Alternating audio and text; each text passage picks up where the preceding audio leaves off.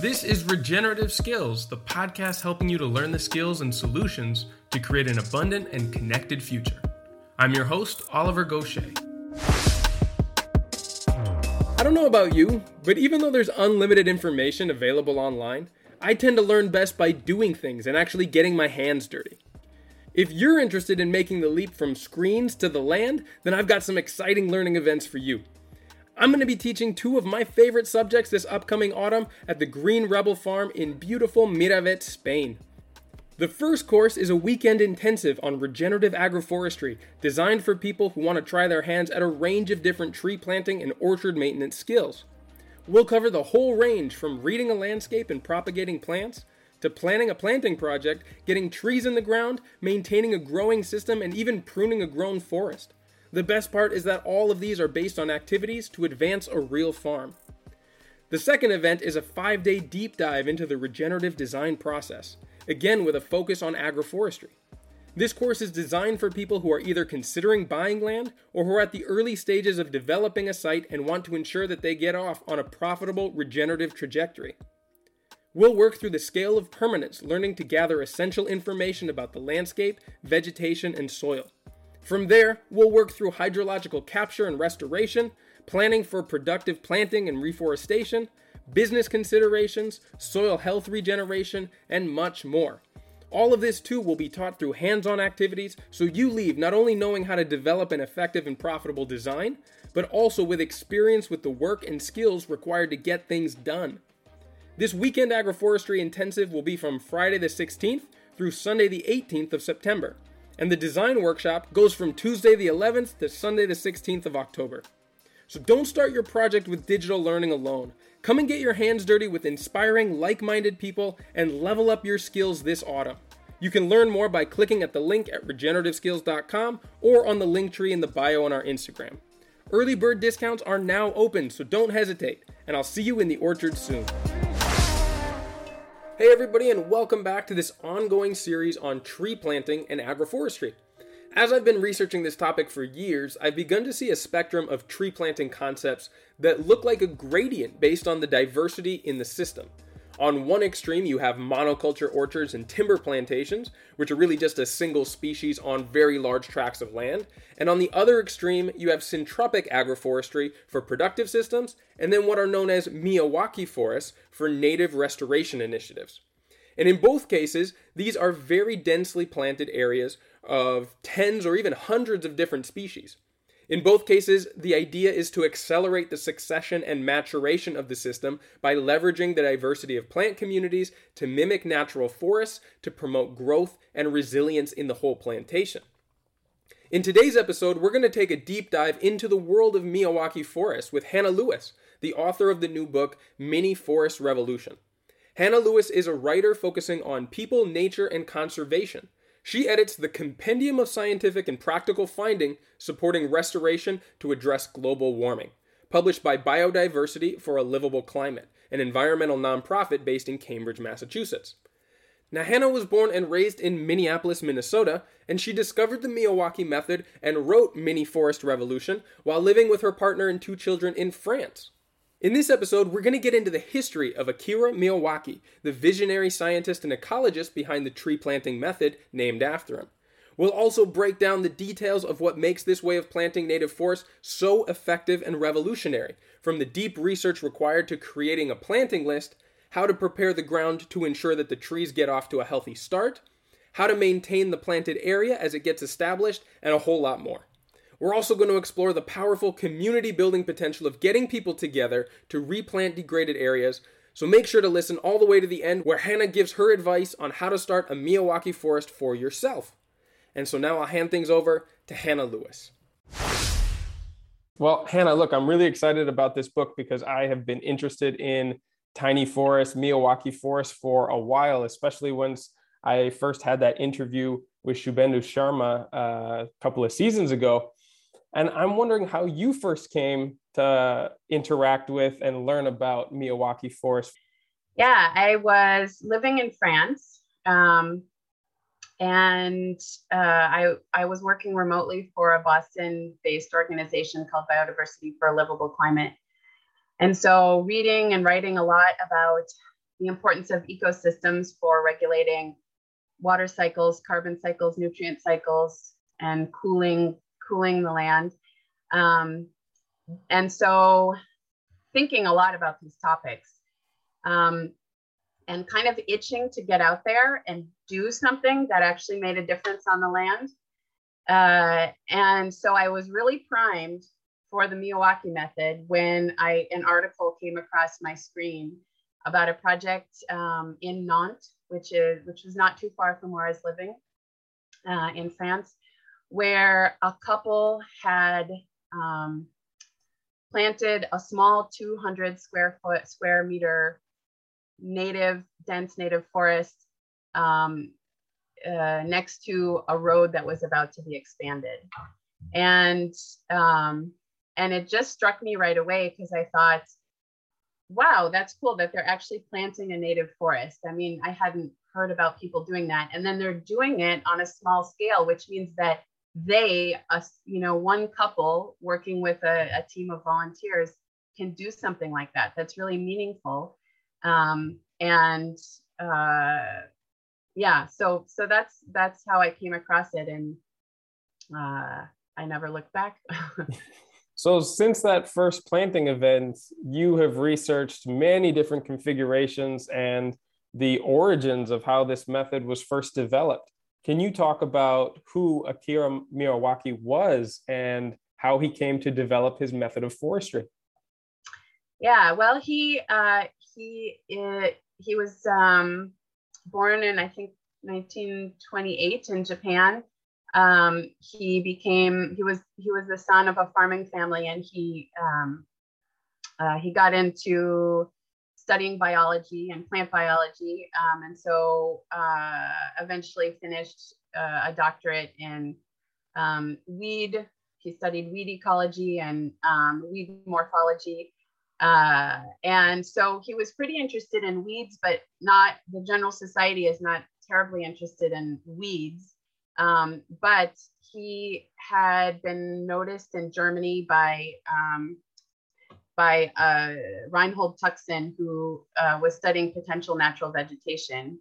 And um, Tuxen invited him to come study with him. So basically, uh, that launched Miyawaki on a, um, kind of a lifelong journey to to do vegetation mapping and to find out what plants are growing together and and um, and you know how how that relates to the climate and to the soil and the topography and uh, so he came back to japan and he started doing vegetation mapping there and thinking about well what is the potential natural vegetation in other words what what plant community would be growing in any one site um, if humans, if we hadn't um, cut forests or cut down the vegetation for, um, yeah, for development, for cities, for agriculture.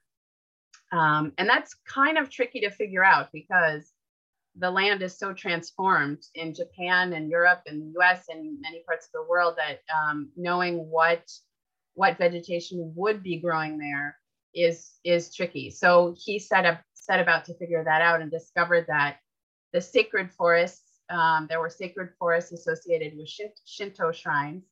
Um, and they had a very distinct vegetation, very, very old oak trees and um, and laurel trees, and uh, and it was different than the vegetation you, he saw around him in in sort of urban areas uh, and discovered that that was the original vegetation and the, and the other vegetation was secondary or planted vegetation.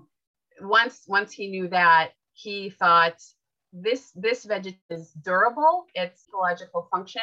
Um, how, how can we reestablish this vegetation? And this is so important because we humans depend on healthy ecosystems for air, for clean water, for even for a milder climate, we, we depend on healthy ecosystems. So that launched him on his on his journey, which which he continued until his until he the the last moments that he possibly could. I I have um I have one quote I would like to read from him yeah, that please I think do. describes his his vision and his engagement in the world, which um, uh, so he says, Let us go out and create real forests based on potential natural vegetation, not waiting for tomorrow, but starting now from where we are standing and spreading outward to the whole world. I myself am resolved to continue to plant trees based on potential natural vegetation together with you all, starting from where I stand and spreading out to the whole world, so long as I have life left in my body. And he was really true to that, to that kind of vision and statement. Wow, that is a really powerful drive for a person's life. Yeah. Now, can you help to explain what the Miyawaki method is? That lineage and that understanding that he built up has come into a process that helps to grow forests in an accelerated rate and at just about any size scale. Can you break down those steps for me? Sure. Yeah. So so his goal, as I mentioned before, was to recreate the potential natural vegetation. And so to do that, um, he he took a look at the process of ecological succession, whereby you have um, when you start with bare ground, degraded land, which which we see all around us, um, the first plants to colonize that land are small, annual, uh, short-lived plants that um, grow quickly and then die. But as they're growing, they're improving the soil a teeny tiny bit, adding organic material, cooling it down a tiny bit, decompacting it. And then um, they're succeeded by slightly larger vegetation, slightly longer lived. Um, and this process continues through successive waves of vegetation where the where it's increasingly longer lived and um, and larger until finally uh, you have a um, a community a climax community um, of um, and in in the case where you're where you're where the potential natural natural vegetation is forest the climax community is a is a forest um, of trees that are shade tolerant. So um, they they can they can grow up in an understory and then replace the older trees that are died but that have died um, but all the all the vegetation leading up to that point do need sun. Um, and so they they cannot then enter that forest community because they can't germinate and grow up in the shade so you've that's that's in that sense you've created a, a a community that's that's going to perpetuate itself through time and be stable. Um, and so what he did was he um, looked at what what those species are in that climax community. Let's plant them directly. But since we're starting with degraded soil, we need to do the work that all of those earlier successional species have done to improve the soil. We need to loosen it, decompact it, add uh, organic material, topsoil, um, and so let's let's us do that ourselves. So the first step is improving, decompacting the soil, adding organic material up. He suggested 20 to 30 centimeters of topsoil should be reestablished. Um, and then and then plant a mixture of what would be growing in that climax communities, the, the climax community, the, the canopy trees, the mid-sized trees, and the shrubs. So you have a multi-layer uh, natural forest. Um, and then they're they're basically primed to do well because you've created the ideal conditions you've improved the soil to um, and you've planted the the mix of species that you know grows well in that environment. Um, and so they grow so you you plant them and then you mulch it. You mulch the ground to protect the soil while the plants are still really young. And and eventually after three years they've created enough shade to uh, protect the soil create a, a, a microclimate uh, inside inside that little forest um, that shades out any other you know, the weed species and um, yeah and protects the soil. And then it's self-sufficient after after three years. So no maintenance is ever needed after that point if you've actually created a self-sustaining ecosystem. Yeah that's that's phenomenal. That's really innovative especially for the time. And I've learned quite a bit about the succession of forests. Can you talk about the different strata and the levels that are needing to be considered when you're selecting your plants? Yeah, well, it's it's um, mainly your the the most important part is the canopy trees. um, and he he talks about the main forest species. So in the forests of of Japan, where he was he was working in in southern Japan, mainly um, it was uh, oaks, evergreen oaks, and laurel species, and um, those were he called them the forest leaders because they kind of created the structure of the forest, and they were they were yeah they were sort of the foundational species.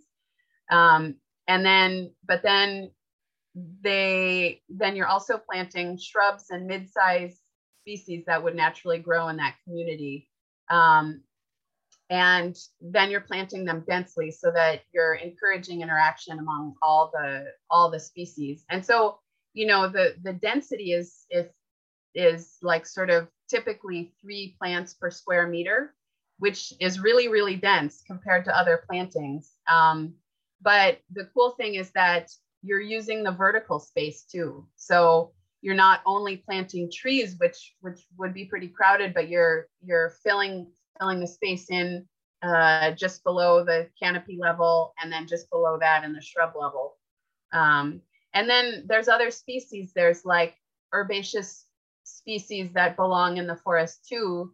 Um, you don't necessarily need to plant those um, if there's enough seed stock around in the, in the city where you're planting because those can be brought in by the wind or by animals. Um, so you're you just want to cover the main ones that wouldn't necessarily establish there if you didn't do it. Sure. And when it comes to amending the soil in order to get it ready for planting this diversity of species, does it matter a whole lot what the subsoil or the soil profile is when you get started? Or is it just a matter of decompaction and putting on enough organic matter that it mimics what mm. a, a forest would do?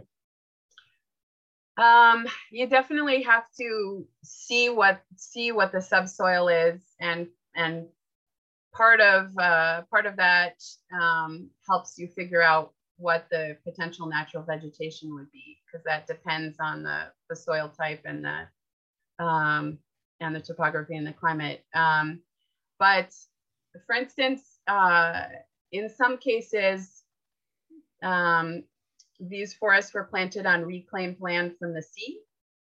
And so that's really kind of wet. And um, and so what what Miyawaki did to deal with that was to make really giant mounds. And so then it really was creating the conditions yourself um, and just making sure that there's good drainage and that there's enough organic material uh, and that the climate is right. Um, so you you can compensate for different soils like that, but um, um, but the soils again i mean it's important to do an analysis of the soils at the beginning to, to help you figure out what the what the proper species mix would be.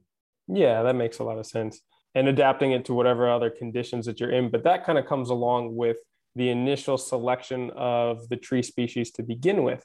And you mentioned how Miyawaki came up with a challenge of trying to figure out what the configuration of a native forest in an urban area might be how do you go about doing that sort of investigation if you don't have a broad knowledge of plants to begin with or perhaps need to go into the history to be able to find accurate information for your area? Yeah. It's definitely a research project. It's really it it really is. And um, in in the part of france where i was living that has been agriculture. Um, historical records show that it was forest uh, several thousand years ago, but it has been agriculture for centuries. Um, and so there was one forest in the area, but it was a planted forest. Um, and so there were trees from California and all over that were planted in there. Um, and so it was kind of complicated to figure out what what would be the um, the the native forest community to plant. Um, so the thing the thing that's important i think um, for me I, i'm not a forest ecologist. I have a background in environmental studies and sustainable agriculture but this was a new a new uh, exploration um, for me. And as it was for a lot of the people who have who have adopted the Miyawaki method there's uh, you interviewed Shubhendu Sharma. He was a engineer. Um, other people have been, um, you know, come from business administration or IT or, you know, so, and so the process, uh, and Miyawaki says you don't need to be a botanist to lead a project like this. You just need to be really dedicated to doing it right and doing it well and not cutting corners. And so, um, so, so what, what what I did in that situation was um, I reached out to the um, the local forest department person to to ask. I, I came up with a list based on um, based on the the botanical conser- national botanical conservatory had made a list of native species of that area. So I I took that list and I pulled out all the all the native woody like forest species. I, I put them all down and then I shared it with the local forest uh, forest ranger. Uh, he said, mm, "Don't don't plant that one. That's not going to grow really close to the coast, or don't plant this one. We've only found it really in the southern part of this area."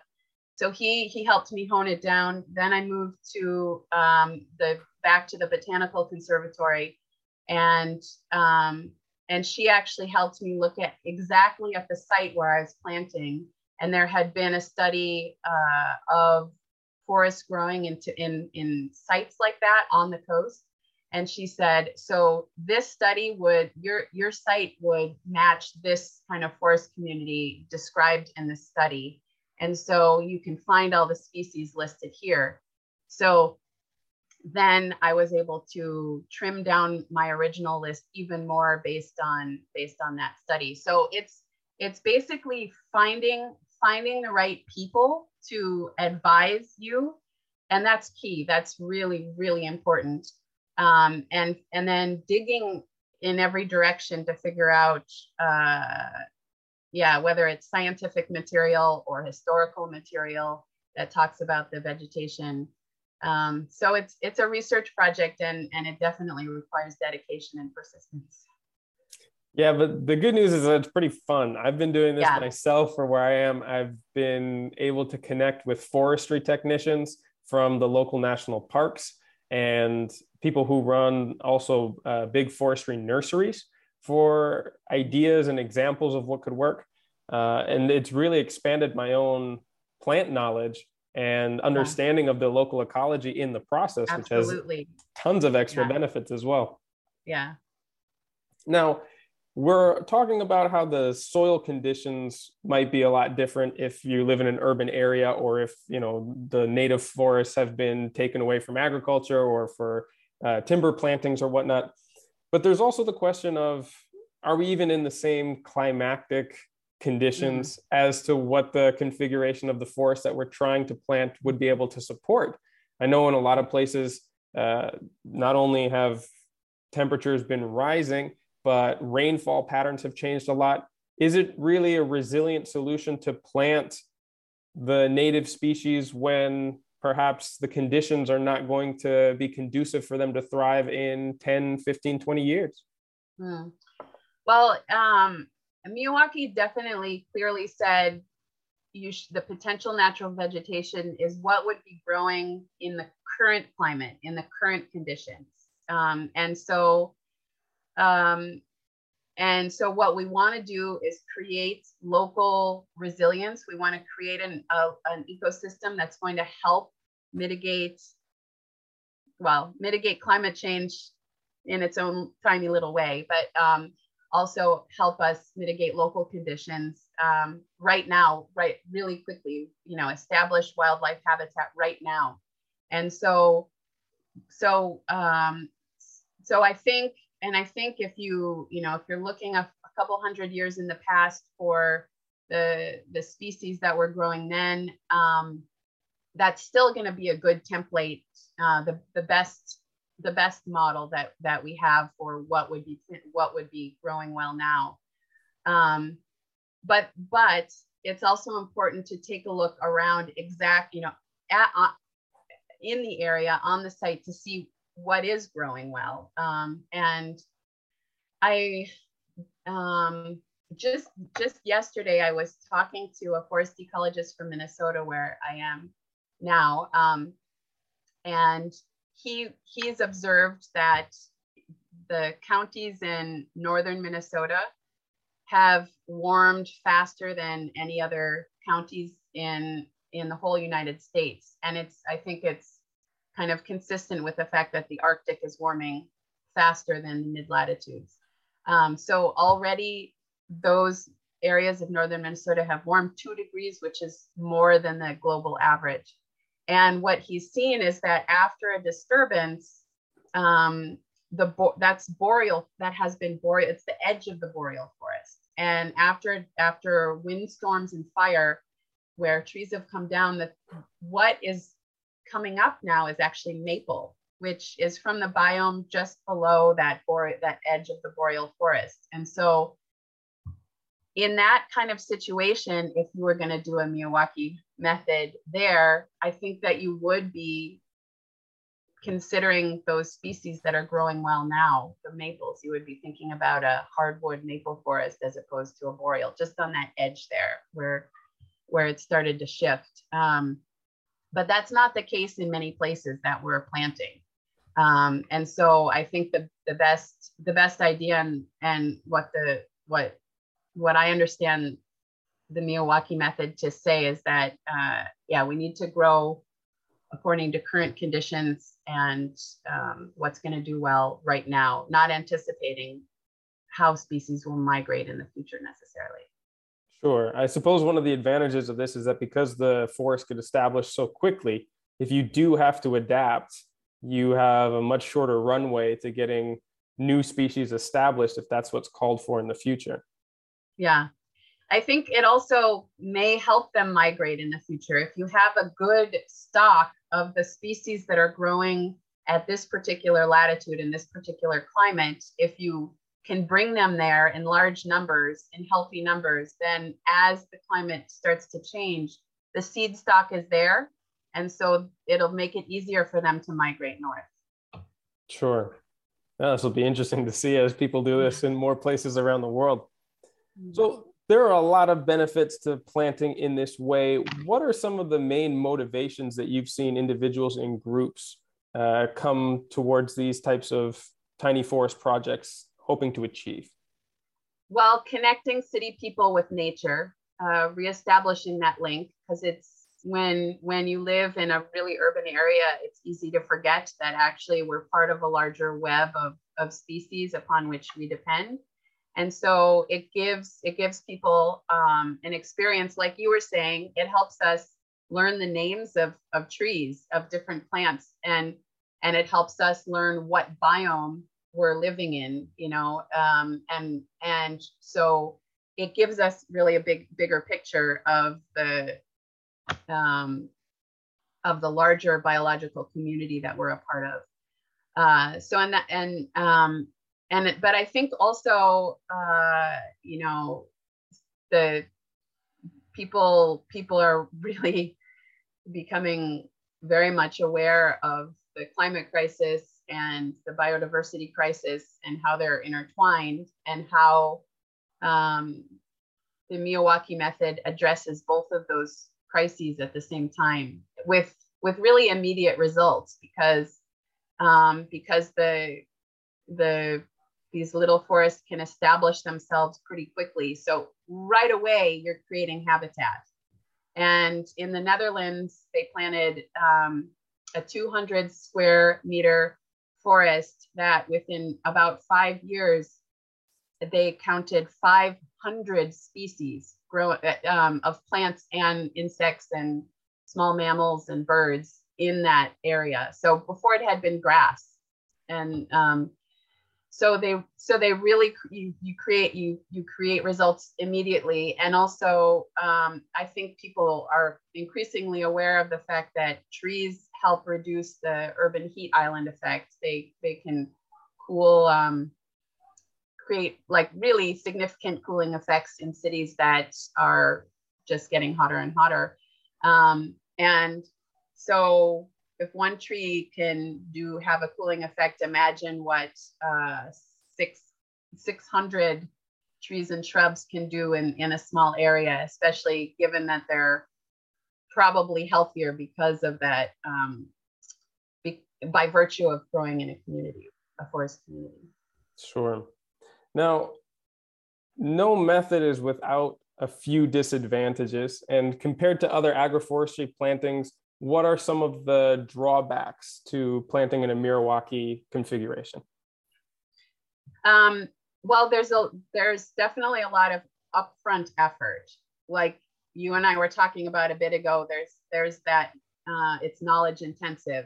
You you can't just kind of wing it. Um, and so um, so there's the learning curve. There's the um, there's the yeah the, the, the effort it takes to figure out what's what's really going to work in terms of a, a, a species list. Um, and um, and then the soil the soil prep is significant. Often you know we're just digging a hole in the ground and putting a tree in there. But in this case we're using oftentimes using machines to to loosen up the soil and then um, adding significant amounts of compost. So that's another additional effort. And then um, and then you're planting so densely, so you're actually with with the same number of trees, you're covering a much smaller area. Um, so you're not, yeah, it's it's hard to cover a large area with this method. Um, so I would say those those are the um, those are the key drawbacks, and and also just you know maybe the newness like if you're a project leader and you're trying to uh, get people um, to to engage in this project you know it, it's it's new and people people may be skeptical. So there's there's that hurdle too is just kind of like experimenting with the method and saying let's let's give it a try. And if it works let's keep doing it. If it doesn't work no harm done really. Um, but sure and have you found some ways to cut down on these initial costs and disadvantages are there some techniques that people have tried to to make it a little mm. easier or cheaper um, well so yeah so i guess another challenge is finding native species finding all the species on your list and for us when we did it in france there was only one nursery in the whole region that was carrying uh, local local seed local um, tree species. Um, and so we we had to go three hours to get to get those. And if he hadn't been there we wouldn't have been able to do the project. Um, and so in um, in cameroon um, Limbi Blessing Tata who was the project leader there she uh, she found a local nursery, um, but they only had uh, a handful of local species that they were carrying. So they their first few forests they only planted I don't know ten or so different species, uh, and yet um, that that area has just thousands of local species that could be planted. Um, it's an incredibly rich area. So she she decided with her organization to start their own nursery to say, well, it's expensive and we're also really limited in terms of species if we're relying on this local commercial nursery.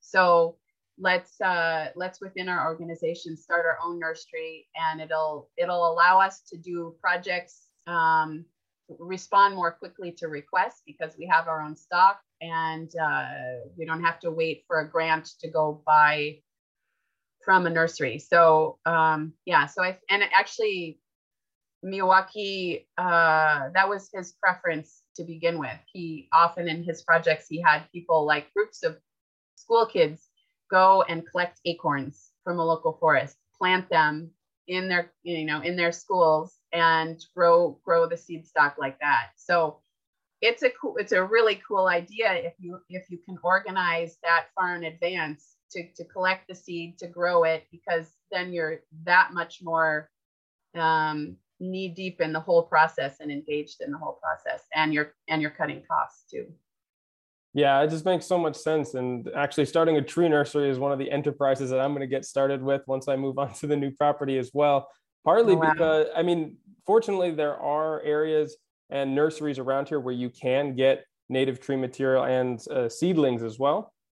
But there's a lot that you can learn from going through the process yourself. And there's a lot of money to be saved as well yeah, if you start right. things from seed. Plus, there's just the, the sheer joy of, of seeing something transform from a small little grain all the way into a large mammoth life form. Yeah. And this kind of brings it back to one of the most important elements, both in the book and in this technique, is that there's a huge potential for building community out of events like this. Can you mm-hmm. talk about some of the examples that you have in your book and some of the inspirations that you've seen from these community efforts that were centered around planting projects? Um, I could talk about Miyawaki, and maybe I'll just mention that his uh, his planting efforts were always framed as planting festivals and they always involved hundreds or even thousands of people and what you know every generation involved so he set the standard he set the tone for what people would then um, i think what made people kind of fall in love with the method, method to begin with was that community engagement that he always um, he always uh, prioritized and um, and so i i well, I really, I think the example, I mean, there's lots of examples. Maybe I'll just start with the Netherlands because um, their their goal for their their tiny forest program is specifically to connect kids to nature. And so when they when they engage um, a city, so cities apply to be part of the program, and then neighborhoods themselves have to propose a project so if my city is is going to be involved in a tiny forest program, I from my neighborhood can get my neighbors together and say, we want one in our park here. Um, and here's why, and here's how we're gonna, you know, support it, etc. And so it's actually the neighborhoods coming forward to say we want to do this. And then and then the organization, the Tiny Forest program comes back and says, okay, well, you also need to have a school participating um, so every single tiny forest is going to be adopted by a school, and it's going to be the kids from that school who plant it. It's the kids from that school who are going to be the rangers, meaning that they're going to kind of monitor it, make sure that there's no litter around. Um, they're going to be the ones giving tours to their parents and to other community members to show them what this forest is, what the species are. So a real adoption. I mean, they're the rangers, they're the caretakers of those forests, and they're growing up with the with the trees. The trees start smaller than them and are quickly taller than them, but they're growing up at the same time. Um, so um, so a and um, and then I'll go back to Cameroon again too, where uh, where um, they they the first project they did um, they engaged a, a large number of volunteers and planted, but they didn't do enough, quite enough community outreach. And so there was some damage because people didn't know what it was all about. And, um, and so they had to replant. And so then they, they, for the next project they did, they said, okay, this time we're going to do a lot of community engagement. And so the, you know, lots of people, the, um, the leader of the community uh, came and everybody was involved in the planting day and they really they really stressed, you know, what this is about. This is going to recharge the water table in this area so that we have, we, we can deal with our water crisis. Um, this will help us with that. Um, but we need to take care of the little plants when they're at a young age. So make sure the kids are aware of that, et cetera. And, and that was key for making that, that, uh, that project um, go just a little bit smoother than the first one where they hadn't done as much community engagement. So um, anyway, that's those are a couple examples, but um, maybe I'll just add one more where in Beirut, when they planted, um, they had about 100 people uh, involved in their first forest planting on the river, the Beirut River. They had to they had to get off trash. They had to um, there was a lot of steps to do that people that volunteers could be engaged in. But when they were planting, people just walking by came in and said, "Hey, can I plant one? That's that looks really cool." And and it was like it, it was it was cool to see people just kind of I guess, come alive just by the fact of touching a tree, you know, holding a plant, putting it in the ground, knowing that they had made that contribution. So it's pretty, I think it's pretty appealing to people. Oh, I could definitely see that. It's been my experience. I've been involved with quite a few planting events and projects at this point, and you're absolutely right. Uh, there's something inherent in people that just wants to be involved with uh, touching the ground, regreening an area, being involved with the process of life and projects that have a trajectory for for a better future and a healthier area. especially like you said too with kids, I've I've seen that in a big way because they're mm-hmm. often not given license to go out and dig and and yeah be be involved alongside with adults but they they can be just as effective. They learn really quickly. And with the example you gave in the Netherlands of growing up with the forest and having ownership of it as well i can only imagine what that does for yeah their their understanding of their capacity to participate and actually have a beneficial relationship with their own environment rather than this mm-hmm. More common narrative of the best that we can do is try and reduce our impact and consume right. less. And so uh, we need to go back to one part about these systems that is really important to understand. And I think it's often not talked about enough, especially in planting projects, and that's the maintenance that is required to make sure that they succeed. And even though these forest configurations are mostly self sustaining, the first three years is pretty crucial for them to get established and to become strong enough that they no longer really need much intervention.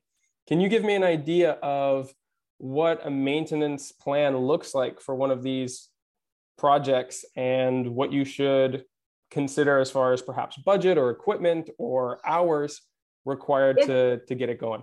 Yeah, I mean, I think it depends a bit on the climate. If it's a drier place like Southern California, you may need to do more watering at first. Uh, um, but the, the ones that I'm particularly familiar with were the ones in Europe where um, the, the maintenance was actually fairly limited. So um, in Paris, the city came by and watered um, watered the forest in its first few years just twice just like once or twice in July, August, when things were getting really hot and dry. But that's all. Um, it's you know it's, it wasn't like a regular weekly thing or something like that. Um, and then uh, and then it's weeding. So you know if you've got a team of volunteers that are excited about the project and you weed um, a couple times, you pull up the weeds and then you just lay them right down on top of the mulch so that they add to the mulch. And you know you do that a few times during the summer or as needed.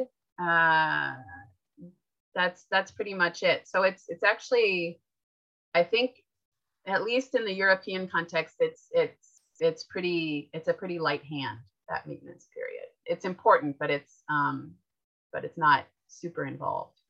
Sure. I would imagine the main things being access to water, of course, is essential to keeping yeah. saplings alive and then whatever competition they might have from weeds, grasses especially can be a bit of yeah. a killer for saplings. And then I know, at least in my area, wildlife can be a bit of a challenge. And we have wild boar. I know in Minnesota, you've got deer pressure. Those things need to be considered as well, right? Yeah. Um, so if you do have the potential for rabbits or deer or whatever, you can put a fence can put a fence around. Some sometimes people do that. Um, on the other hand, in an urban environment, or you know, or a fence around also to keep to keep uh, domestic pets out, or you know, just to demarcate it and let people know don't go walking around in here yet. Uh, well, don't go walking around in here because we're trying to protect these. So just as kind of a signal. Uh, but then it can be removed uh, once the trees are pretty established, the fence can, and I think should be removed so that there's free flow of wildlife. Um, let me just go back to the maintenance also uh, in terms of weeds and water. There's a there's a really thick layer of mulch that gets put on the soil after you plant, and that really goes far in terms of limiting the maintenance because it's keeping the humidity in the soil and uh, and and also pressing the you know keeping the weeds down a little bit. So that's Sure. uh, that's part of the reason that the the maintenance um, is not super intensive often. I would imagine too, at least in hotter climates where there are more growing days, the canopy is going to close up pretty fast given how densely Mhm. planted everything is. Yeah, And yeah. once that happens, you're going to minimize the weed pressure anyway. exactly. Yeah, absolutely. So perhaps it's more of an issue in colder climates that the weeds can get established even before some of the trees have put on leaves, even as they grow bigger. Yeah, yeah. It's all a little Yeah, bit context specific.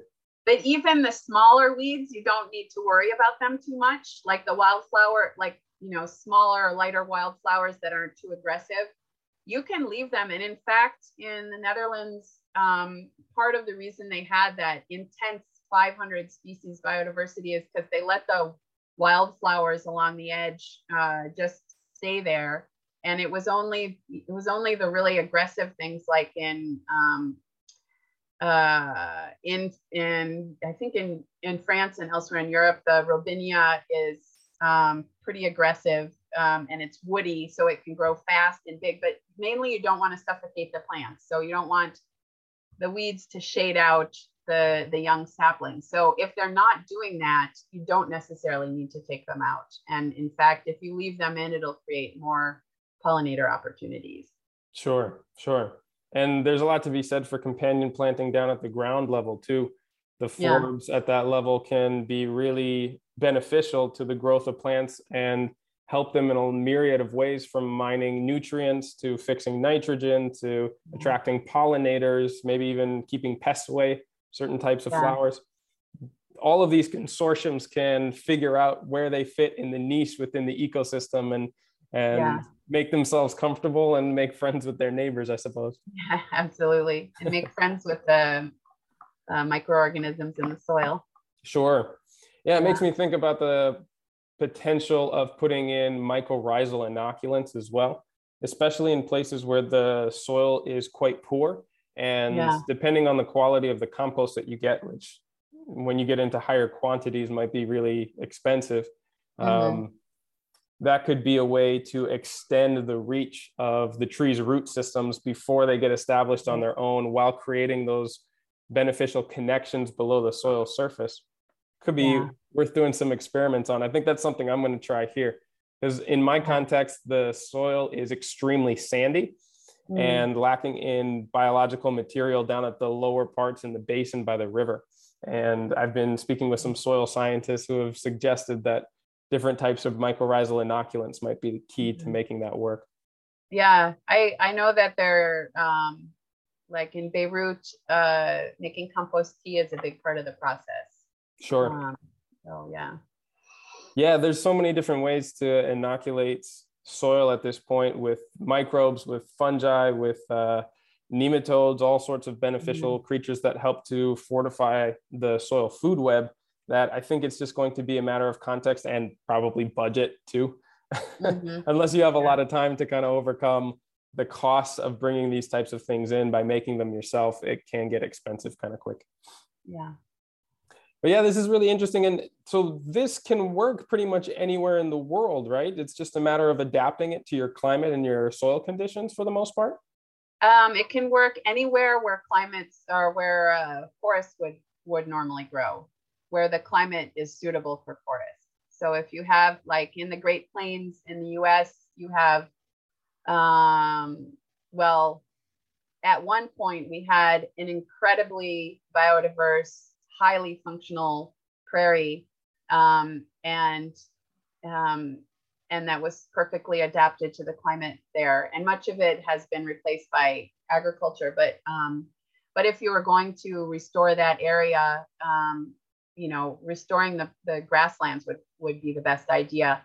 Except perhaps along rivers, um, rivers, rivers and streams tend to have a, a woody a woody area on the side. So um, the Miyawaki method would would apply there. But um, yeah, but much of the world does have a have a climate suitable to forests. So in every every every place where there is, then a, a Miyawaki method would work. it really makes me think about how many different configurations could be trialed here because you know i know that Miyawaki didn't really advocate for doing these types of plantings for any sort of production not for fruit harvest or perhaps yeah. timber or anything this is much more for rewilding but yeah.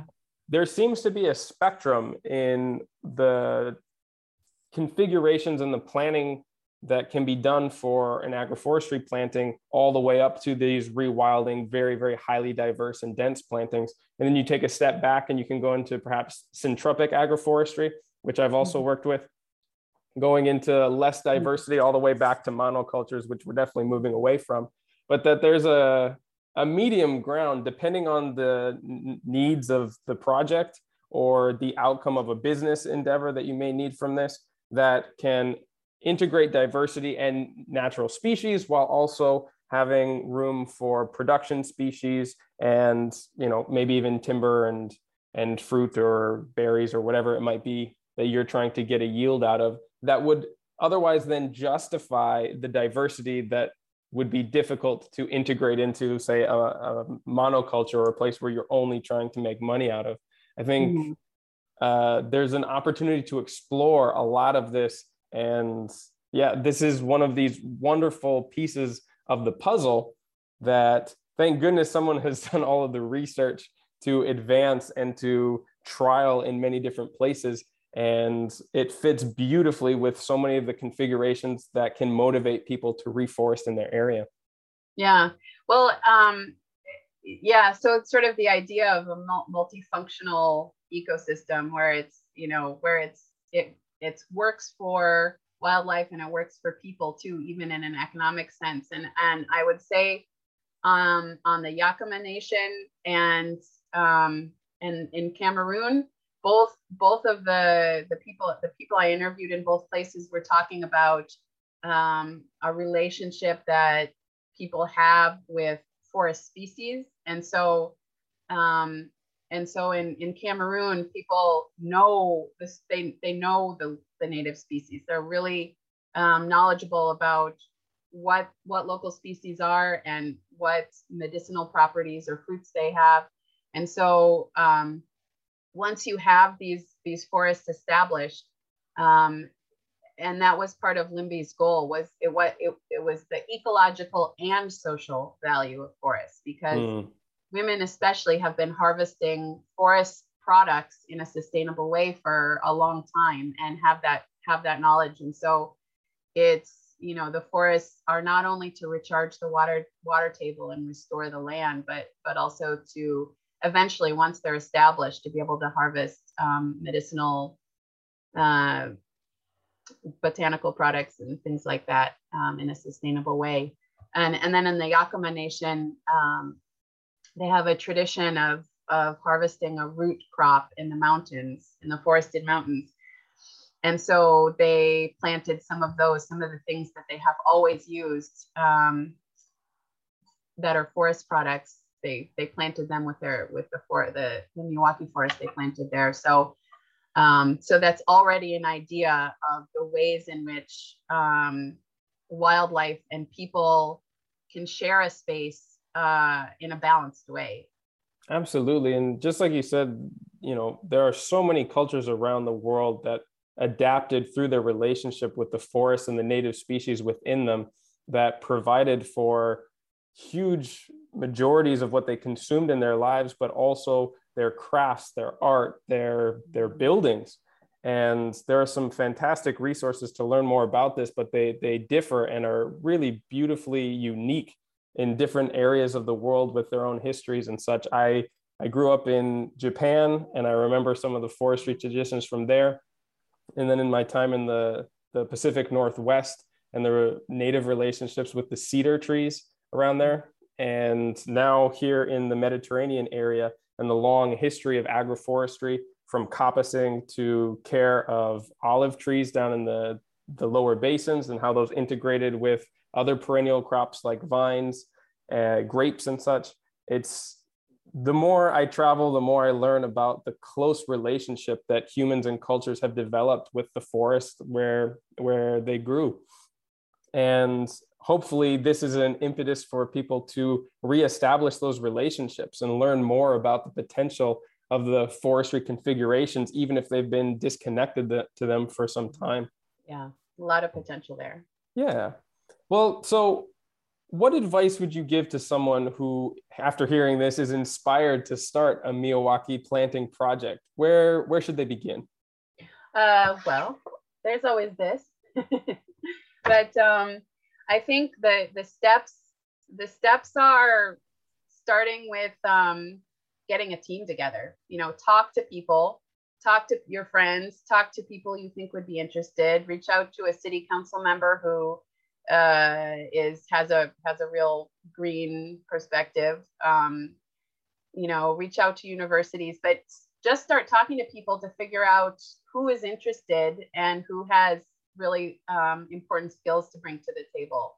And and who has land um, that that that could be used for that um, so so yeah i think um, and then there's there's lots of resources um, there's lots of resources in addition uh, online. A forest um, has been creating um, open source materials for a long time. They have a, a YouTube series, uh, yeah, YouTube series um, going through all the steps. Um, and they also do, you know, they have training programs uh, as well. Um, so yeah, there's a lot of there's a lot of ways to um, to start learning about the method and and then to get it going in your area, yeah, just start talking to yeah, for sure. I'm really glad you brought up the resources that Afforestt put out because back when Shubhendu was on the show the first time, they were just mm-hmm. launching their crowdfunding campaign oh, right. to get those started. And now that they're yeah. available, I'll be sure yeah. to link to those so that people can find them. Good idea. Yeah. Well, look, Hannah, thank you so much for taking the time. And before you go, can you tell listeners where they can find your book, The Mini Forest Revolution, and how mm-hmm. they can get in touch with you to learn more? Yeah. Um, well, the book is published by Chelsea Green, so you can find it on the Chelsea Green website. Um, and then it's also available online, most places where you can buy books online. Um, and I have a website, hannahlewis.org. Um, and so that's a that's a good place to get in touch with me. Fantastic. Well, this was a really fun conversation. I already have some plans of starting some of these Miyawaki forest plantations uh, on my client's land and possibly even on my place when I finally get moved in there. So I will definitely reach out to you and I know for sure when those are going forward. I'd love awesome. to get your opinion on them. That's exciting to hear. All right. Well, thank you so much for your time. Let's keep in touch and have a great rest of your day. Sounds good. Thank you. Thanks once again to Hannah Lewis.